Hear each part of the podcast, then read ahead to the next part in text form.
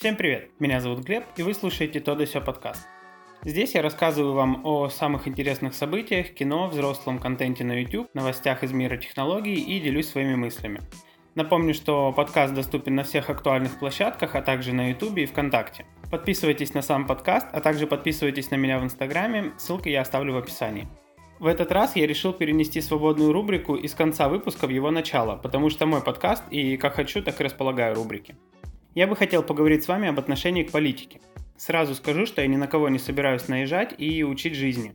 Я просто хочу обозначить свою точку зрения по этому вопросу, чтобы в дальнейшем у нас с вами не было недопонимания, особенно относительно того, почему треть подкаста я уделяю тому, что там дядьки в костюмах решили на этой неделе. Я часто слышу от друзей, знакомых и коллег фразу типа «я не про политику» или «я политикой не интересуюсь». На мой взгляд, такая позиция отстраненного человека имеет право на жизнь, но в автократическом или тоталитарном государстве. Там, где тебе как гражданину особенно нечего решать и ты не принимаешь участие в жизни страны.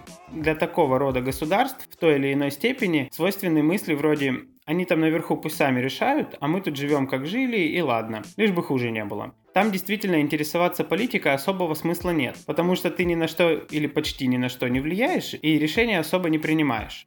Но мы, согласно Конституции, живем в демократическом государстве, а значит в наши права как граждан входит участие в жизни страны, в том числе и политической. Возможно, прошлое поколение привыкло, что за него все решат, и не научилось разбираться в политике, принимать решения, за кого голосовать. По сути, оно не научилось жить в демократическом государстве. Возможно, в 90-е не до этого было, окей. Впоследствии это поколение не научило, как быть гражданами демократического государства своих детей.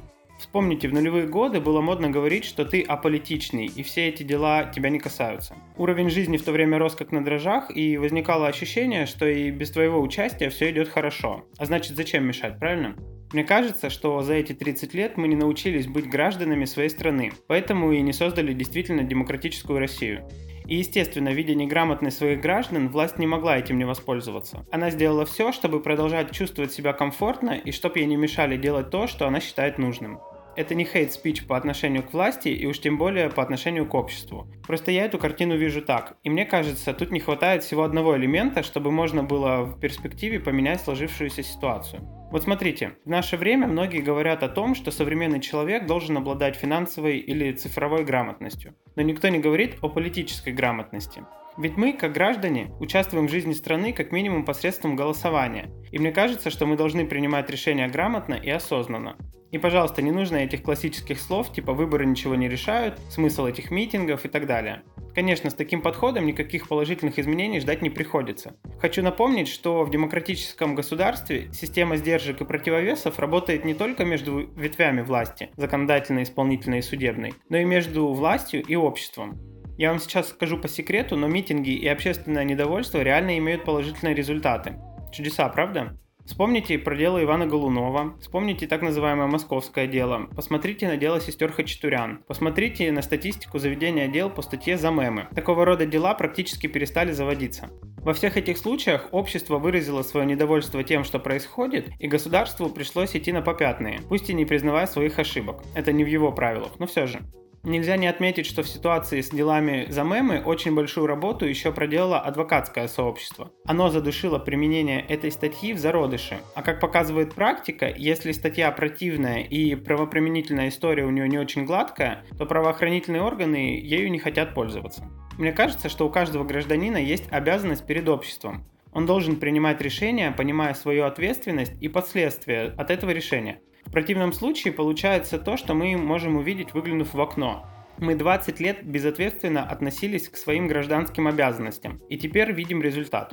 Я часто слышу мнение, что ничего уже не изменить, система прогнила и тому подобное. Но, к счастью, в последние три года у нас появилось немало как раз-таки политически грамотных граждан, которые готовы исключительно мирными и легалистскими методами менять ситуацию. И эти люди понимают, что они имеют дело с бюрократической системой, а значит с одного-двух подходов никаких результатов добиться не получится. Вдобавок к этому стоит отметить, что за последние 2-3 года профессиональные сообщества солидаризировались и начали иметь политическую субъектность мы видим, что гражданское общество, которое по идее должно было создаться в начале нулевых, создается именно сейчас.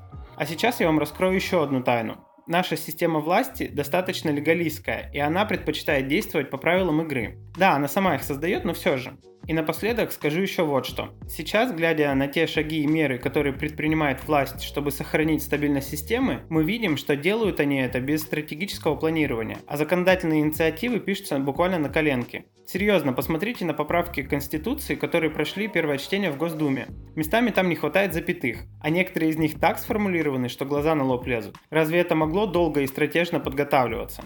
Так вот, если мы обратимся к истории, то увидим, что процесс перехода от авторитарной системы к э, демократической зачастую начинается именно с таких поспешных и недостаточно обдуманных действий со стороны власти. А это значит, что сейчас самое время начинать становиться ответственными гражданами своей страны и отбросить скепсис по отношению к изменениям, которые можно произвести.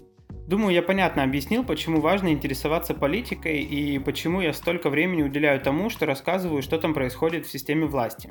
Если хоть 10% из тех, кто это прослушает, изменит свое отношение к политике, значит это было сделано не напрасно. А теперь давайте уже перейдем к событиям. На этой неделе Сергей Шнуров, лидер группировки «Ленинград», стал членом партии Роста. Об этом написали многие СМИ, но я бы хотел копнуть немного глубже и порассуждать на тему того, что происходит с российской партийной системой в преддверии выборов в Госдуму. Итак, давайте начнем со Шнурова. На съезде партии Роста, который прошел на этой неделе в Санкт-Петербурге, бизнес-омбудсмен Борис Титов представил Сергея Шнурова как нового члена партии. Предположительно, Шнуров возглавит список партии на думских выборах в 2021 году. Теперь давайте добавим в этот ряд еще несколько эпизодов, чтобы у нас сложилась более полная картина. В начале января Вячеслав Макаров, один из разработчиков и директор по продукту World of Tanks компании Wargaming, а, объявил о создании партии прямой демократии. Он объявил, что собирается участвовать в выборах в Госдуму к 2021 году. Позже, 1 февраля, писатель Захар Прилепин объявил о создании партии «За правду» на основе созданного им же движения. В учредительном съезде также приняли участие Стивен Сигал, Юлия Чечерина, Иван Хлобыстин и другие. Прилепин заявил, что партия также собирается участвовать в выборах в Госдуму.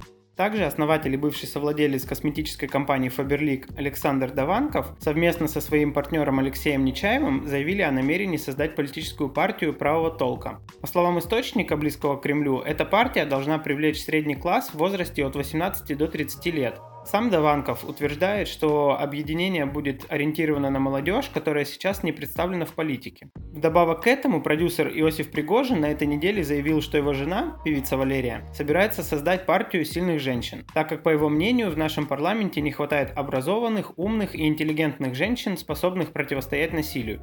Таким образом, что мы можем наблюдать?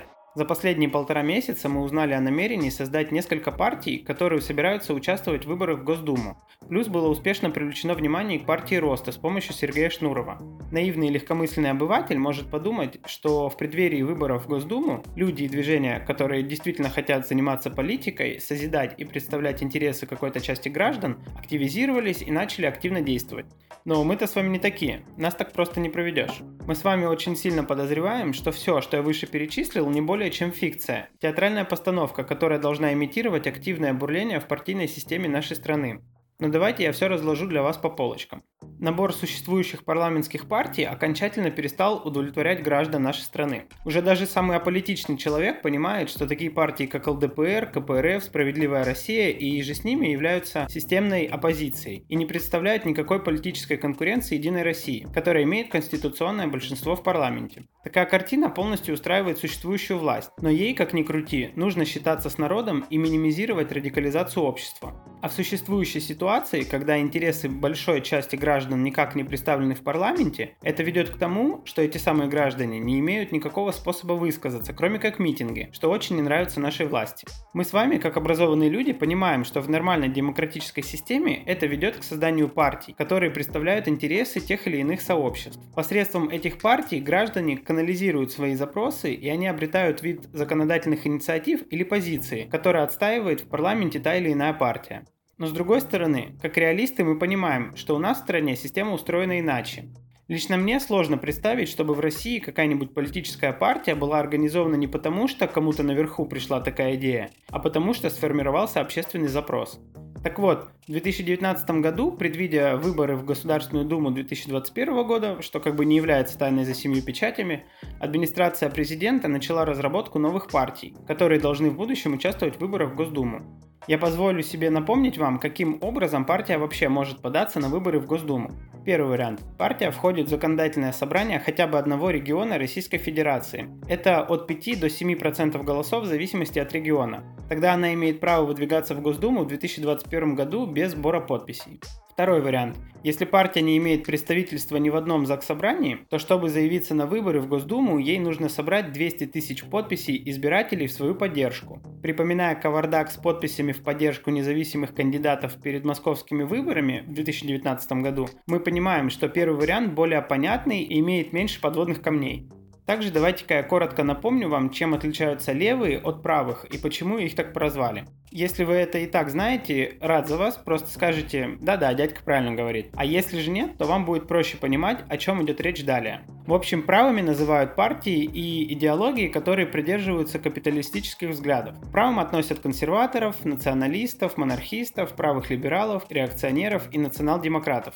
Левая идеология отрицает легитимность господства одних людей над другими и предъявляет политическую альтернативу. Она выступает за социальное равенство и улучшение жизненных условий для наименее привилегированных слоев общества. К ним обычно относят коммунистов, социалистов, социал-демократов, социал-либералов, антиимпериалистов, антикапиталистов и анархистов. Термины «правый» и «левый» возникли в начале французской революции и касались расположения депутатов в парламенте. Справа сидела партия порядка. Она выступала за сохранение старого порядка – а, монархии, аристократии, государственной религии. А слева сидела партия движения, которая была за учреждение республики, отмену сословного неравенства и отделение церкви от государства. Теперь от теории возвращаемся к реальности. Администрация президента намерена создать около десятка новых партийных проектов. Про некоторые из них я уже рассказал в начале этого блока. По словам близкого к администрации президента источника, новые кремлевские партийные проекты делятся на два типа. Будущие новые системные партии и временные, созданные на период выборов проекты, которые называют партии телешоу. По сути, первые станут заменой существующей системной оппозиции, а вторые должны получить место в бюллетене в 2021 году для того, чтобы создать иллюзию конкурентной борьбы и раздробить голоса протестного электората. Предполагается, что они наберут небольшое количество голосов и не попадут в Госдуму. А значит, у избирателей будет способ выразить свое недовольство, не оказав при этом влияния на состав парламента. Предполагается, что новые системные партии будут с умеренно правой или даже либеральной повесткой, а партии телешоу будут придерживаться левой позиции, чтобы раздробить голоса коммунистов. Внутри аппарата президента предполагают, что по итогам выборов в Госдуму пройдут новые системно-оппозиционные партии, возглавлять которые будут лояльные президенту люди. Они будут иметь полноценные руководящие структуры, и для них уже создаются региональные отделения при помощи чиновников на местах, а продвижением занимаются политтехнологи, связанные с аппаратом президента. В то же время, по словам близкого к администрации президента источника, для партии телешоу не предполагается создание серьезной партийной структуры в расчете на долгосрочную работу. Главное для них – это яркие заявления и шум в информационной повестке. По сути, эти партии будут существовать только в СМИ. В марте 2020 года большинство новых партий должны провести учредительные съезды, чтобы ко времени подачи документов для участия в выборах в региональные ЗАГС-собрания иметь регистрацию Министерства юстиции. Цели у партий в единый день голосования 2020 года будут разными. Партиям телешоу будет достаточно прохождения в любое из ЗАГС-собраний одного кандидата. Это уже позволит получить им льготу на выборах в Госдуму. Скорее всего, для достижения этой цели будет задействован местный админ-ресурс. Ну, этим нас не удивишь. А вот партии, которые по задумке должны попасть в Госдуму, будут работать масштабней. Они примут участие во всех регионах, где намечены выборы, в расчете на то, что локальные избирательные кампании позволят им рассказать о себе избирателям и использовать завоеванные симпатии в 2021 году. Кстати, еще хотел отметить, что Кремль не собирается допускать к участию в выборах соратников таких известных оппозиционеров, как Алексей Навальный и Дмитрий Гудков. В итоге что мы имеем? Система власти в лице аппарата президента создает новые партии, чтобы предстоящие выборы в Госдуму не выглядели как фарс в высшей степени. Согласитесь, будет смешно, если на места в парламенте будут претендовать все те же на манеже. Этот смех граничит с истерикой, которая может привести к новым митингам, а нашим чиновникам они очень не нравятся. Кстати, существует расхожее мнение, что власти вообще без разницы на всякие там митинги и протесты, потому что у них есть Росгвардия, и она в случае чего все разрулит. Если хотите услышать, почему я думаю, что это не так, и почему власть всеми силами старается держаться правил и не допускать протестов, пишите в комментарии или ко мне в соцсети. Расскажу в будущих выпусках. Так вот, чтобы не допускать такой ситуации, загодя начинают создавать партии, часть из которых должна заменить или уменьшить представительство в Думе существующей системной оппозиции, А вторая часть должна быть таким спойлером, чтобы оттянуть голоса у коммунистов и как бы дать возможность проголосовать за себя людям, которые придерживаются левых взглядов. Такого рода спойлеры мы уже видели последние годы на губернаторских выборах во многих регионах России. И эта схема достаточно хорошо себя зарекомендовала. Ну а в итоге, по задумке, в Государственную Думу должна избраться Единая Россия, которая с первых дней 2020 года взялась за исправление своего имиджа, и системно-оппозиционные партии. А под каким названием и в каком составе это особого значения как-то и не имеет. Главное, что, как я уже говорил выше, это будут лояльные нынешнему президенту люди. Кстати, хотел еще добавить вот какую интересную информацию. Согласно соцопросам, в которых у респондентов спрашивают о ценностях, в рамках которых должна развиваться Россия, исследователи получили следующую разбивку. Самую большую часть составляет так называемое лоялистское ядро. Это люди, которые голосуют за начальника, потому что он начальник. Они считают, что и так все хорошо и правильно, и вообще они за стабильность. Их примерно 30%. Точных чисел нет, потому что они зависят от выборки и от формулировки вопроса, но мы можем понимать порядок. Далее идет группа поклонников социальной справедливости и левой идеи. Они за то, чтобы государство больше заботилось о населении, было по отношению к нему более щедрым и вообще более адекватно перераспределяло ресурсы. Таких 26-28%. Также есть люди, которые считают, что у нас должна быть более открытая и менее агрессивная внешняя политика, что мы должны двигаться в сторону Европы. В зависимости от формулировки вопроса и выборки различных обстоятельств, таких людей от 18 до 24%. Естественно, у нас есть группа людей, которые считают, что Россия для русских. Она постулирует, что государство должно защищать титульную нацию. Ее нужно поднимать и обеспечивать, а также бороться с иммигрантами. В общем, устанавливать справедливость в пользу титульной нации. Таких примерно 10-12%, что немало. Эти группы людей можно назвать протопартиями. То есть у них есть тот или иной запрос по отношению к развитию страны, но они не оформлены в виде каких-то организаций, которые могут участвовать в выборах. Все они при условии беспрепятственного процесса оформления и функционирования политических партий имели бы большие шансы пройти в парламент и участвовать в политической жизни страны. Но кому это нужно, правда? В общем, мне кажется, что у нас еще будет возможность вернуться к данной теме в следующих выпусках. Сейчас же я надеюсь, что посадил ваши головы зернышко, чтобы вы могли на досуге поразмышлять и обрести собственное отношение относительно того, как происходит подготовка к выборам в Госдуму. А теперь давайте перейдем к следующему событию. На этой неделе Госдума в третьем чтении приняла закон, дающий право на получение материнского капитала в размере порядка 466 тысяч рублей при рождении первого ребенка. Этим же законом сумма материнского капитала при рождении второго ребенка увеличивается на 150 тысяч до 616 тысяч рублей, а действие программы продлевается до 2026 года. Закон имеет и обратное действие. Материнский капитал, по новым правилам, можно будет получить на детей, рожденных с 1 января 2020 2020 года. Я бы хотел поговорить с вами о демографии, методах увеличения рождаемости и действительно ли подобные законы помогают этому процессу. Разговор на эту тему я бы хотел начать с небольшой теоретической части, чтобы мы с вами имели более-менее одинаковую базу знаний о демографии. Это будет интересно. Наша страна, как и большинство других развитых стран, прошла фазу так называемого второго демографического перехода. Но что это такое? Демографический переход – это исторически быстрое снижение рождаемости и смертности, в результате чего воспроизводство населения сводится к простому замещению поколений. В истории человечества на сегодняшний день было выявлено два таких перехода, и оба они были связаны с бурным развитием научной и общественной мысли. Первый демографический переход, по мнению большинства ученых-демографов, проходил на предыдущей волне всеобщей урбанизации и индустриализации. Он характеризовался высокой смертностью, но и чрезвычайно высокой рождаемостью в связи с некоторым повышением уровня жизни. При этом население перемещалось из сельской местности в города, которые разрастались очень бурно. Отмечу, что в каждой стране такого рода процесс происходит в свое время. Нет такого, что в один момент во всем мире женщины резко стали меньше рожать. Нет, это зависит от уровня развития страны. Второй демографический переход связан уже с тем, что, во-первых, уровень медицины возрос, а значит не нужно рожать по 5-7 детей в надежде, что двое из них выживут. Шансы, что все, кто родился, доживут до зрелого возраста, увеличились. Во-вторых, благодаря эмансипации женщины получают больше вариантов для развития и самореализации. Таким образом, они все чаще выбирают построение карьеры или занятия предпринимательством, вместо того, чтобы рожать в 18-25 лет. В-третьих, благодаря все той же медицине увеличивается продолжительность жизни и активный период жизни. То есть люди начинают дольше жить и медленнее стареть. Эти еще некоторые факторы являются как бы маркерами для общества, где происходит или уже произошел второй демографический переход. Что интересно, наблюдения показывают, что этот второй переход происходит тем быстрее, чем позже он приходит в страну. Например, в Великобритании на то, чтобы совершить второй демографический переход, понадобилось целых 95 лет. Она была первой страной, где он произошел. Для сравнения, в Иране он прошел за 10 лет, а в Китае за 11. При этом демографический переход нельзя отменить. Он зависит от уровня развития страны и общества. Нужна война, голод и разруха для того, чтобы люди опять вернулись к ситуации первого демографического перехода, то есть к высокой смертности и высокой рождаемости.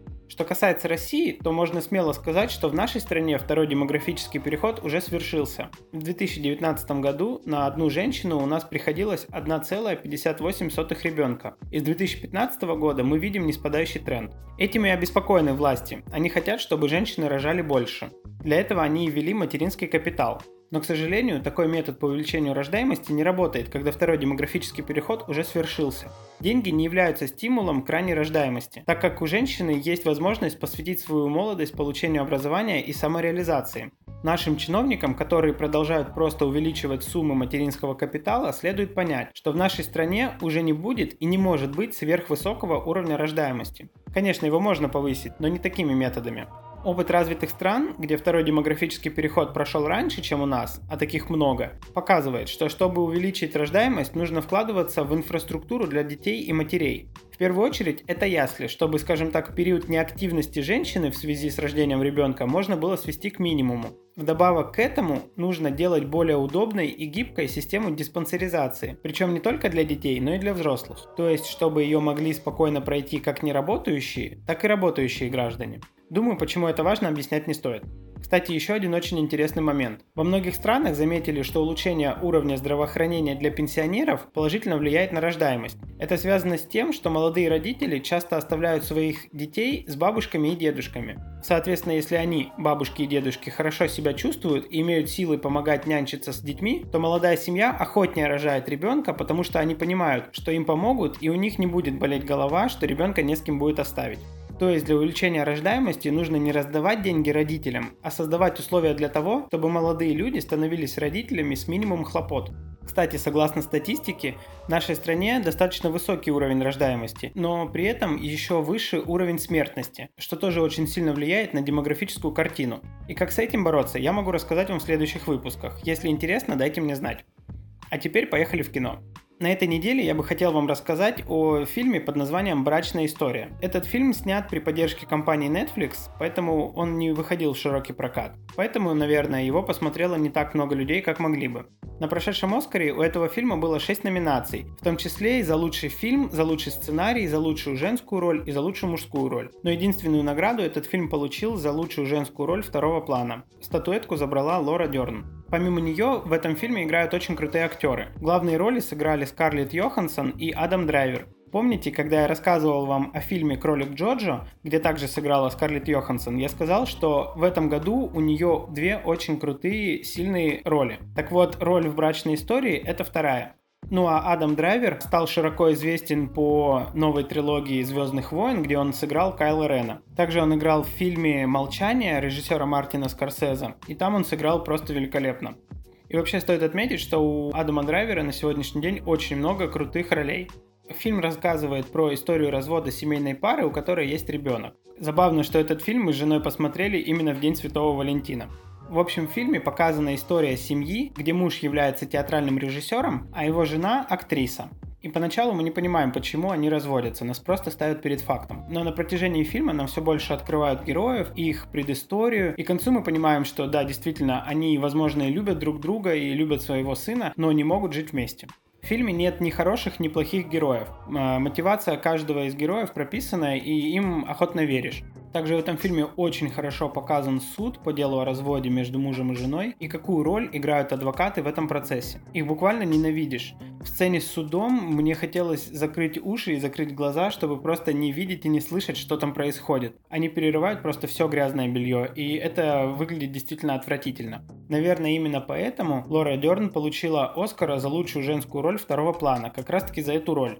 В каждой сцене, где она есть, она просто отвратительна тебе как зрителю. Ты не понимаешь, как можно быть таким циничным и расчетливым человеком и ни во что не ставить отношения между людьми. Мне кажется, этот фильм может послужить даже какой-то легкой психотерапией для пары. Он лишний раз напоминает, что в паре важны оба. И если интересы одного из членов семьи ни во что не ставятся, это ведет к плохим последствиям. В общем, я определенно рекомендую вам посмотреть этот фильм. Вы можете легко найти его на Netflix, он там есть в свободном доступе. А теперь давайте перейдем к рубрике YouTube недели. На этой неделе я бы хотел вам рассказать про канал Парфенон Леонида Парфенова. Он очень известный и любимый многими журналист. Если вдруг вы не знаете, кто это такой, то я вам сейчас коротко расскажу. Леонид Парфенов работал на НТВ в 90-е и начале нулевых. Он был автором и ведущим э, передачи «На медне». Слоганом этой передачи был «События, люди, явления, то, без чего нас невозможно представить и еще труднее понять». Это такой формат, где последовательно берутся годы и рассматриваются, э, что происходило за это время, что повлияло на дальнейшую жизнь нашей страны а также помимо политики и каких-то серьезных вещей, там рассказывается про нововведения в технике, нововведения в мире моды, что в этом году стали популярны там туфли-лодочки или норковые шапки. И такой полный охват нам дает представление о жизни людей в это время. Программа на Медне достаточно долго выходила на НТВ и имела очень большие рейтинги. В этой программе год за годом было последовательно рассказано о периоде времени с 1961 года по 2004. В то время на НТВ работало очень много талантливых людей, и они делали действительно очень крутые продукты. Поэтому тот состав НТВшников называется «Золотым». А, оттуда вышли такие люди, как Алексей Пивоваров, о котором я уже рассказывал, который является сейчас главным редактором телеканала RTVI и, и создателем и ведущим YouTube-канала «Редакция». Также оттуда вышел Николай Картозия, который сейчас является генеральным директором телеканала «Пятница», Андрей Лошак, автор очень многих крутых документальных фильмов, Катерина Гордеева, автор многих книг и нескольких документальных фильмов, и многие другие. Так вот, Леонид Парфенов был уволен с телеканала НТВ в 2004 году, после его речи на премии Влада Листьева. В этой речи он обнажил цензуру на телевидении уже в то время. На ютубе можно легко найти эту речь, просто введите Парфенов, речь, премия Влада Листьева, например. Помимо самой речи, очень интересно наблюдать за реакцией зала, потому что там сидели самые видные представители телевидения того времени. В общем, его уволили в 2004 году, и Леонид Геннадьевич ушел в свободное плавание. Он э, писал и пишет книги на Медне. Это, по сути, переформатирование его передачи. Там также рассказывается о событиях, людях, явлениях, которые определили жизнь. А помимо книг на Медне, Парфенов снимает очень крутые документальные фильмы. В 2018, по-моему, году Леонид Парфенов пришел на интервью к Юрию Дудю, где был такой эпизод, что Дудь предложил Парфенову сделать свой YouTube-канал. Ну и Парфенов сказал, что в принципе он подумает, может быть это и случится. И вот в 2019 году Парфенов действительно запускает свой YouTube-канал. Помогает ему в этом один из самых влиятельных и больших YouTube-продюсеров Илья Овчаренко. Он также, например, является продюсером YouTube-канала Вилсаком, одного из самых больших в русском сегменте YouTube. Канал назвали Парфенон. На нем Леонид Парфенов выпускает свои как бы видеодневники. Он показывает выставки, театр, оперу, балет, на которые ходит, как бы делится и понемногу рассказывает о культурной жизни. Помимо этого, в своих видеодневниках он рассказывает о вине. Как известно, Парфенов очень большой любитель и знаток вина, и своими знаниями он охотно делится со зрителем. Ну, естественно, в своих выпусках он рассказывает о каких-то политических событиях и высказывает свое мнение по поводу них. Смотреть его видеодневники достаточно интересно, потому что помимо его фирменной подачи, они приправлены цитированием поэтов, писателей, песен и эрудиции самого Леонида Геннадьевича.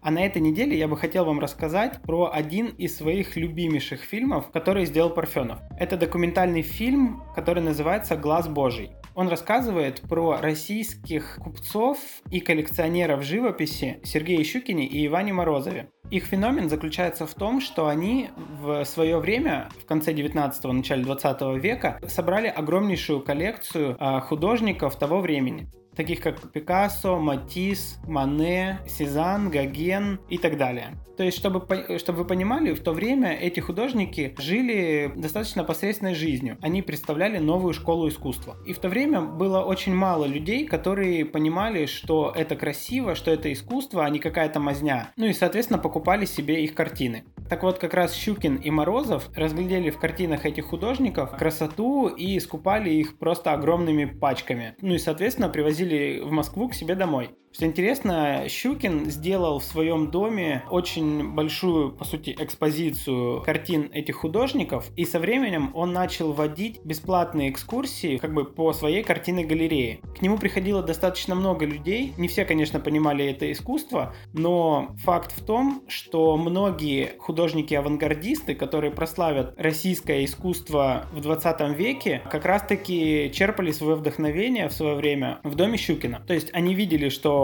искусство может быть и таким, и как-то от этого отталкивались и рождали новые идеи. Поэтому фигуры Щукина и Морозова являются очень большими и значительными для нашей страны. И вот про их историю Леонид Парфенов снял документальный фильм. Что интересно, этот фильм не полностью документальный, наполовину он игровой. То есть там достаточно много игровых эпизодов, которые как бы воссоздают и показывают сцены из жизни тех или иных персонажей. И там играют достаточно известные люди. Например, молодого Пикассо играет Петр Налич, а старого Пикассо играет Владимир Познер. Илью Оренбурга, известного советского русского поэта и писателя играет Игорь Кваша. Вы можете его знать по передаче «Жди меня» на Первом канале. А, например, Марка Шагала играет Владимир Этуш. Николая II Евгений Миронов. Также в этом фильме снялись такие актеры, как Олег Табаков, Михаил Ефремов и Раиса Рязанова. Кстати, помните нашу Рашу на ТНТ? Там был Равшан и Джамшут. И Равшана играл Галустян, а Джамшута играл актер, которого зовут Валерий Магдияш. Или наоборот, я точно не помню. Так вот, э, Валерий Магдияш сыграл в этом фильме целых две роли. Он, он сыграл Леонида Брежнева и Амбруаза Валара. Валар — это персонаж из французской части этой истории. Он жил в Париже и продавал Щукину и Морозову картины в то время еще никому неизвестных художников, ну, таких как Матисс, Пикассо и так далее. Повторюсь, что это один из моих любимых фильмов Парфенова. Э, я его смотрел, по-моему, два или три раза. А он состоит из двух частей по часу с небольшим. И раньше его сложно было найти в хорошем качестве. Но, по-моему, в прошлом году как раз-таки Леонид Парфенов э, выложил обе части в хорошем качестве у себя на канале Парфенон. Поэтому можно спокойно смотреть их там в Full HD или, по-моему, даже 4К для них доступно. А, фильм 2012 года, поэтому там кое-где есть элементы графики, которые выглядят немного, ну, старовато. Но это совершенно не мешает просмотру и восприятию информации. Кстати, если вам интересна эта тема, то я хочу вам рассказать, что многие работы из коллекции Щукина и Морозова можно посмотреть в Санкт-Петербурге, в Эрмитаже и в Пушкинском музее в Москве. В прошлом году они совместно организовали очень крутую выставку. Они сделали из своих коллекций две выставки. На одной были представлены работы, которые принадлежали Сергею Щукину, и они были показаны в Москве, в Пушкинском музее. А на второй выставке были работы, принадлежавшие Ивану Морозову. И они выставлялись в Санкт-Петербурге в Эрмитаже. Мы сходили на эту выставку два раза, потому что она очень большая, и в первый раз мы не успели все посмотреть. Так вот, в этом году, вроде как летом и достаточно продолжительное время, будет такой алаверды. То есть коллекция Щукина будет привезена в Санкт-Петербург и выставляться в Эрмитаже, а коллекция Морозова будет выставляться в Пушкинском музее в Москве. Поэтому, если вы живете в одном из этих городов, то обязательно сходите на нее. Там очень хорошие гиды, которые могут подробно вам рассказать об истории коллекции и об истории картин. А если вы не живете ни в Москве, ни в Санкт-Петербурге, то знайте, что летом есть лишний повод посетить эти города.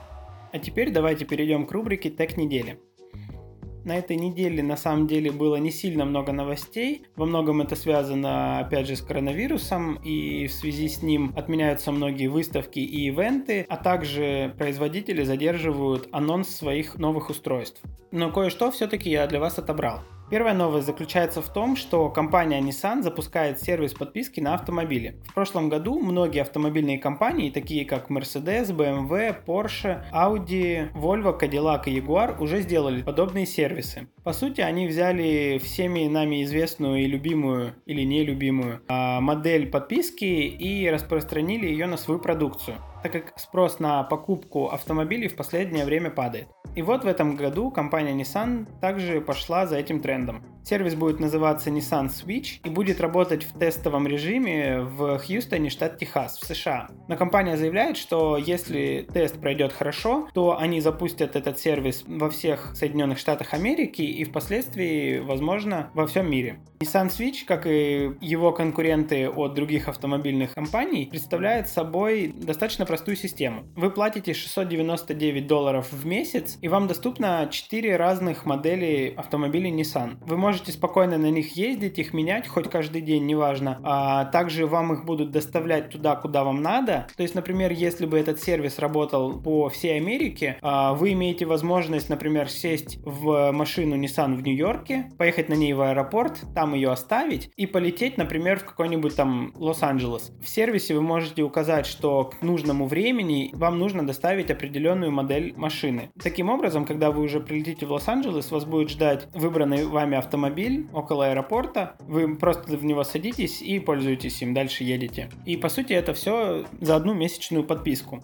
Также помимо доставки автомобиля пользователь получит э, услуги э, мойки, страховки и помощи на дороге, а также регулярную поддержку. На самом деле это очень интересный способ э, пользования автомобилем. Он чем-то похож на каршеринг, но в каршеринге вы платите за время, которое вы пользуетесь автомобилем, а здесь вы можете взять машину и по подписке можете по сути на ней ездить все время. То есть можете там обустроить ее как-то, там в багажник накидать каких-то вещей, которые вам нужны. Это получается какая-то более личная модель использования. Э, но при этом, если вы захотите, вы можете без проблем поменять автомобиль на какой-то другой. Например, на работу вы можете ездить на какой-то малолитражке, которая не потребляет много топлива, да, тем самым экономить деньги на бензин. А если вы, вам нужно поехать всей семьей куда-нибудь за город или поехать э, закупиться продуктами в супермаркет, то вам уже нужна машина побольше. И вы можете без проблем заказать себе какой-нибудь кроссовер или хэтчбэк с большим багажником и поехать по своим делам. А как вам такая идея? Вы бы пользовались таким сервисом, если бы он запустился у нас в России? Дайте мне об этом знать. Вторая новость э, из мира технологий связана с компанией Okko. Как вы знаете, Okko — это один из самых больших онлайн-кинотеатров в России. Помимо фильмов и сериалов, они имеют права на трансляцию английской футбольной премьер-лиги. И вот на этой неделе они выпустили э, специальное устройство, которое называется Okko Smart Box. Что это такое? Это такая небольшая коробочка, которая подключается к вашему глупому телевизору и делает его умным. В комплекте идет э, само устройство, которое подключается по HDMI, и пульт. На рынке уже существует достаточно большое количество подобных устройств. Самые известные из них в России это Apple TV и Xiaomi Mi Box. Соответственно, Apple TV работает на TV OS и завязан на экосистему Apple. А Mi Box работает на Android и более завязан на экосистему Android. Oka Smart Box также работает на Android, но при этом имеет закрытую архитектуру. Что это значит? Там установлено несколько приложений, и другие вы установить не можете. По сути, оптимизацией и разработкой всех приложений на этой коробке занимается сама компания Okko совместно с э, Сбер Devices. Это дочка Сбербанка, которая делает э, какие-то алгоритмы, программное обеспечение и умные устройства. Так вот, на устройство предустановлено, естественно, приложение ОККО с возможностью оформления всех подписок внутри. Также там есть YouTube и эфирное телевидение. По задумке производителя это должно покрывать порядка 90% того, что люди смотрят по телевизору. То есть, если вам нужен ютубчик, вы открываете YouTube. Если вам нужно посмотреть телевизор как именно телевизор, то вы можете запустить приложение телевидения. При этом там есть дополнительные функции, например, там можете поставить программу на паузу, а, посмотреть архив за какое-то время, то есть если вы пропустили там передачу, то вы можете отмотать, грубо говоря, канал назад и посмотреть э, то, что вы пропустили. И также можно вести запись эфира. И, соответственно, приложение Okko, в котором есть большой выбор кино и сериалов, и, по сути, вы можете выбрать подписку под себя. То есть, если вы больше любите сериалы, то там есть э, несколько разных вариантов подписки на сериалы. Если вы больше любите полнометражные фильмы, то, соответственно, там тоже есть разные пакеты под разные вкусы. По сути, это такой очень простой и понятный способ нового использования вашего телевизора. Наверное, единственный минус, помимо того, что туда нельзя установить какие-то свои приложения, является то, что этот смартбокс не, не поддерживает технологию Chromecast. Это такая технология, технология, когда вы можете транслировать какой-то контент с телефона, планшета или ноутбука сразу на телевизор. Кстати, на Xbox эта технология поддерживается, и иногда очень удобно начинать смотреть какое-то видео там на телефоне или на компьютере. Буквально двумя кликами его можно перекинуть на Xbox, который подключен к телевизору, и видео запустится на телевизоре в приложении YouTube э, с того же места. Но мне кажется, эти недостатки с лихвой перекрываются ценой устройства. Оно стоит полторы тысячи. Причем за эти деньги вы получаете не только само устройство, но и подписку на Okka Lite на 3 месяца, которая в принципе стоит 597 рублей. А также вам будет бесплатно доступно 160 ТВ-каналов на 3 месяца. Ну и спустя 3 месяца все основные каналы будут доступны бесплатно. Я думаю, что если бы у меня не был подключен к телевизору Xbox, который позволяет выполнять большинство из функций, которые делает эта коробочка, я бы задумался над покупкой этого устройства. Тем более, что на ОККО у меня подписка на футбол. В общем, такой получился выпуск, достаточно серьезный, но в конце я постарался рассказать вам что-то интересное и более легкое. Если вам понравился этот выпуск, ставьте лайк, если ваша платформа это позволяет. Если вы слушаете этот подкаст через Apple подкасты, то, пожалуйста, поставьте 5 звезд. Это помогает продвижению проекта. Причем Apple подкасты работают так, что там лучше поставить либо 5 звезд, либо ничего не ставить. У них какой-то такой своеобразный алгоритм, поэтому если вы считаете, что подкаст не заслуживает 5 звезд, то лучше пока ничего не ставьте, я буду развиваться, чтобы изменить ваше мнение. Также подписывайтесь на подкаст везде, где хотите. Подписывайтесь на меня в Инстаграме, ссылка будет в описании. А также пишите ваши вопросы в соцсети или на почту. Ну а на этом все. Меня зовут Глеб. Всем пока.